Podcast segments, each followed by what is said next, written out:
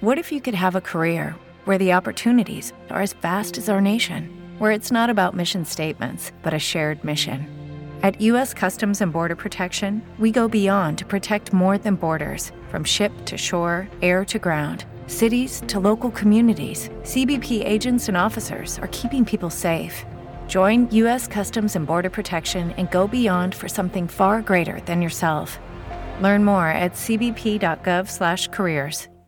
L'arrivo del dipinto è un brano tratto dalla parte iniziale del famoso uh, romanzo Il ritratto di Dorian Gray di Oscar Wilde. Dorian Gray è un giovane bellissimo. Lui si fa ritrarre da un pittore e ottiene però che i segni del tempo rimangano solo sul dipinto e non su di lui. Cioè lui continua a essere giovane, bello, eccetera, anche se gli anni sono passati e diciamo, continua a condurre una vita un po' uh, sregolata, a lasciarsi andare a passioni, sentimenti eh, e anche a vizi, che però uh, deturpano il quadro, non la sua stessa immagine, la sua stessa figura, il suo aspetto rimarrà intatto. L'arrivo del dipinto. Un attimo dopo fu bussato ancora ed entrò il signor Hubbard in persona, il celebre corniciaio di South Audley Street. E insomma, una via di Londra, e lui è, un, è quello che, fa, la, che ha fatto la cornice del quadro. Quindi il pittore ha già dipinto il quadro di Dorian Gray e si è trattato di mettere la cornice. Eh? Ci ha pensato questo signor Hubbard, come un giovane aiutante dall'aspetto piuttosto rustico. Il signor Hubbard era un ometto florido, dalle grandi basette rossicce, la cui ammirazione per l'arte era alquanto temperata dalla inveterata insolvibilità degli artisti con cui aveva a che fare.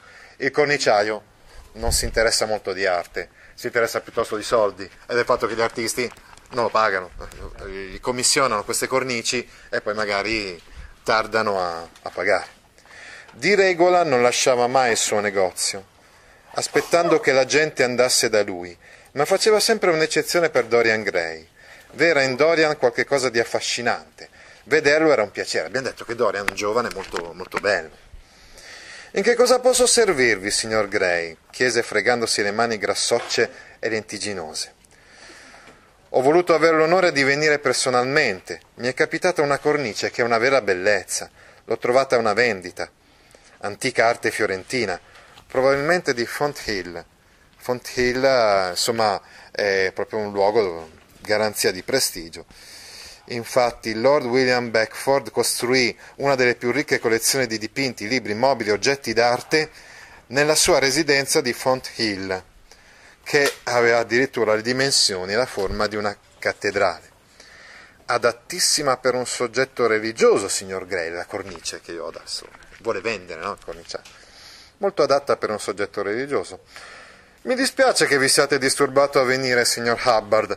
Passerò senz'altro a vedere la cornice, sebbene in questo momento l'arte religiosa non mi interessi molto. Ma oggi volevo solo far trasportare un quadro al piano di sopra. È piuttosto pesante. Ho pensato di chiedervi un paio dei vostri uomini. Nessun disturbo, signor Gray. Sono felice di potervi essere utile. Dov'è il quadro, signore? Eccolo, disse Dorian, scostando il paravento. Potete portarlo così coperto com'è? Non vorrei che salendo venisse graffiato. Attenzione, cioè Dorian Gray non vuole che il corniciaio veda chi è raffigurato, nel quadro è raffigurato lui stesso. E poi soprattutto questo quadro abbiamo detto che è un po' magico e quindi nessuno deve essere partecipe di questo segreto che rimane fra Dorian Gray e il pittore, no? cioè di questo quadro che magicamente mantiene... Eh, permette a Dorian di mantenere la sua bellezza mentre il quadro piano piano invecchia e si deturpa l'immagine che lì è raffigurata. Nessun disturbo, signor Gray, sono felice di potervi essere utile. Dov'è il quadro? Ecco, eh, dice che può portarlo anche così coperto. Senz'altro, signore, disse il gioviale corniciaio, mentre con l'aiuto del suo uomo cominciava a sganciare il quadro dalle lunghe catene di bronzo cui era sospeso. E ora dove dobbiamo portarlo, signor Gray? Vi farò strada, signor Hubbard, se volete essere così gentile da seguirmi. O forse è meglio che andiate avanti. È proprio in cima alla scala, è in cima alla casa. passeremo per lo scalone che è più largo. Aprì la porta ed essi passarono nell'anticamera cominciando poi a salire. La ricca cornice aveva reso il quadro molto pesante e ogni tanto, nonostante le ossequiose proteste del signor Hubbard, che mercante non poteva vedere un, signor far, un signore far qualcosa di utile, Dorian dava una mano per aiutarli. È un quadro molto pesante, no? Anche la, la cornice, oltretutto, ha appesantito ulteriormente il quadro. Un po' pesante da portare, signore, ansimò l'ometto quando furono giunti all'ultimo pianerottolo e si asciugò il sudore sulla fronte lucente. Sì, mormorò Dorian, temo proprio che sia piuttosto pesante, e aprì la porta della stanza che avrebbe custodito per lui il singolare segreto della sua vita. Ecco, infatti, abbiamo detto che vuole nascondere con molta cura il, insomma, questo quadro, perché nasconde il segreto della sua vita, cioè che lui continua a rimanere giovane mentre il quadro no. Nascondendo la sua anima agli occhi degli uomini, con l'invecchiamento, in un certo senso, si renderebbe quasi quasi evidente, palese a tutti la sua degradazione, il suo disfacimento, mentre invece lui continua ad essere bello e giovane. Non vi entrava da oltre quattro anni, da quando se ne serviva, bambino come stanza di giochi e poi più grande come studio. Era una camera vasta, di belle proporzioni, fatta costruire dal defunto Lord Kelso, eh, sarebbe il nonno, del, nonno di, di, Dorian Gray, Kelso, Kelso, appositamente per il nipotino, che per la singolare eh, somiglianza con la madre e per altre ragioni aveva sempre disamato e cercato di tenere lontano. Il nonno non amava molto, quindi Dorian perché assomigliava alla madre parve a Dorian pochissimo cambiata. V'era il grande cassone italiano, cioè la cassapanca, insomma, con i suoi pannelli fantasticamente dipinti e le modanature di oro annerito, insomma le sagome geometriche, no? Di oro annerito, nel quale si era tante volte nascosto da piccolo. Abbiamo spesso noi dei solai, delle mansarde in cui nascondiamo, cioè, sono abbastanza misteriosi questi posti questi luoghi. Ed è il posto giusto per lasciare questo quadro perché sia lontano da sguardi indiscreti. E vi era lo scaffale di legno lucido con i suoi libri di scuola tutti sgualciti. Dietro di esso pendeva lungo la parete il lacero arazzo fiammingo dove un re e una regina sbiaditi giocavano a scacchi in un giardino, mentre una compagnia di falconieri cavalcava lì, lì presso, portando gli uccelli incappucciati sui pugni inguantati. Ah, non c'era solamente questo quadro, ma c'è anche un arazzo. Prima c'era già un arazzo fiammingo in cui era rappresentata una scena di caccia con eh, i falconieri che sarebbero quelli che addestrano il falcone che serve poi per, per cacciare eh, gli altri uccelli da, da preda. Come ricordava chiaramente tutto, ora che ci ritornava in questa stanza eh, così nei piani alti della, della casa, ricordava tutto quanto. Mentre si guardava in giro, tornava a lui ogni momento della sua infanzia solitaria. Ripensò all'immacolata purezza della sua vita da fanciullo, cioè vuol dire quindi che già per contrasto la sua fanciullezza quindi era innocente, era pura, mentre invece abbiamo detto che con l'andare del tempo lui diventa sempre più corrotto, è sempre più perverso anche. Ripensò all'immacolata purezza della sua vita di fanciullo e gli parve orribile che il fatale ritratto dovesse essere nascosto in quel luogo. In quei giorni lontani non aveva certo immaginato quel che lo attendeva. Ma nella casa non vi erano altri posti così sicuri da sguardi indiscreti. Egli ne aveva la chiave e nessun altro poteva entrarvi. Sotto il panno purpureo il volto poteva divenire bestiale, disfatto, impuro. Che cosa importava? Nessuno poteva vederlo non l'avrebbe visto neppur lui. Perché avrebbe dovuto contemplare la ripugnante corruzione della sua anima?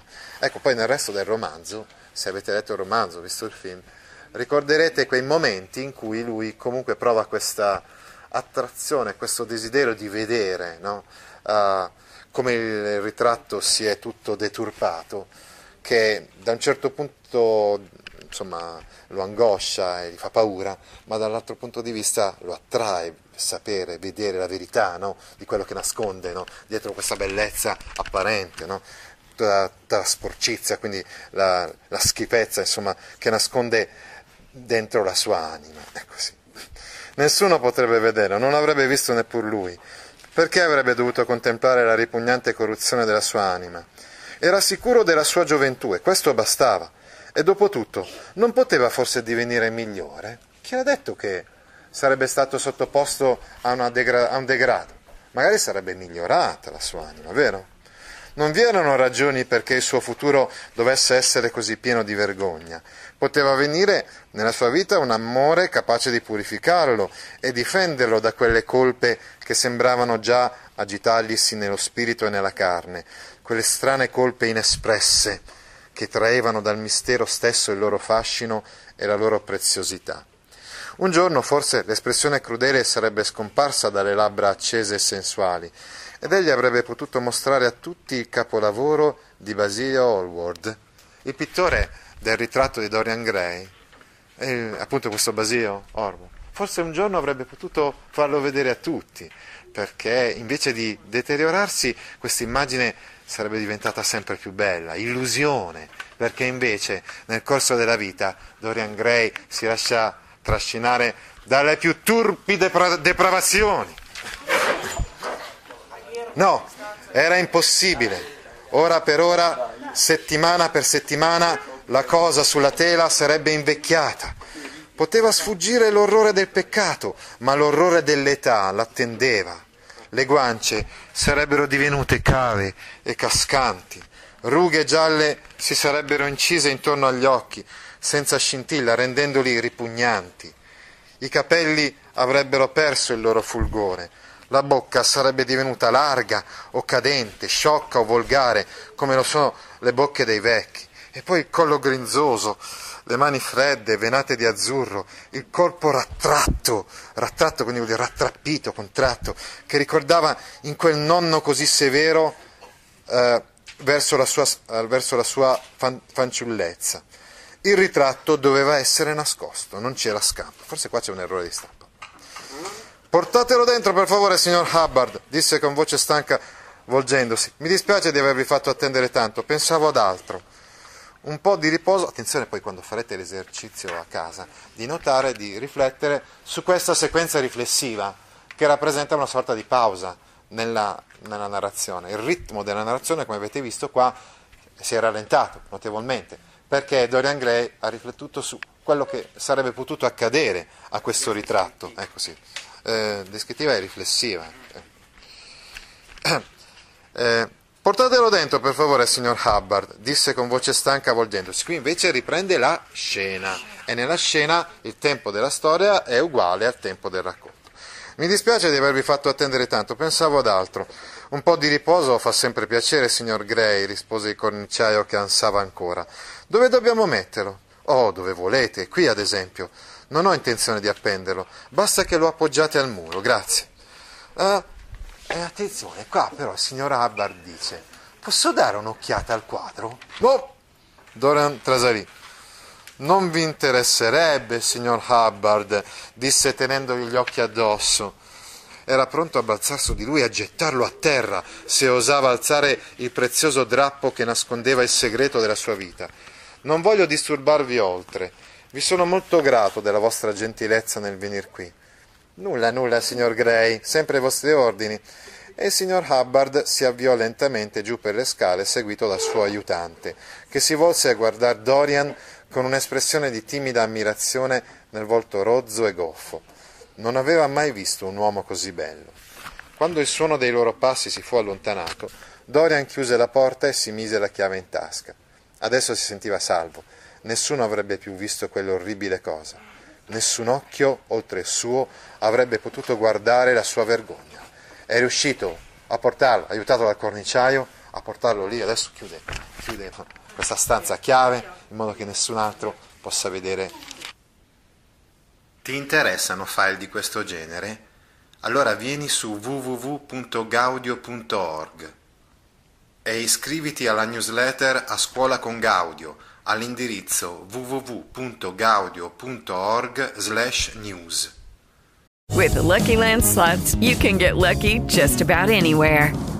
This is your captain speaking. Uh, we've got clear runway and the weather's fine, but we're just going to circle up here a while and uh, get lucky. No, no, nothing like that. It's just these cash prizes add up quick. So I suggest you sit back, keep your tray table upright, and start getting lucky. Play for free at LuckyLandSlots.com. Are you feeling lucky? No purchase necessary. Void where prohibited by law. 18 plus terms and conditions apply. See website for details.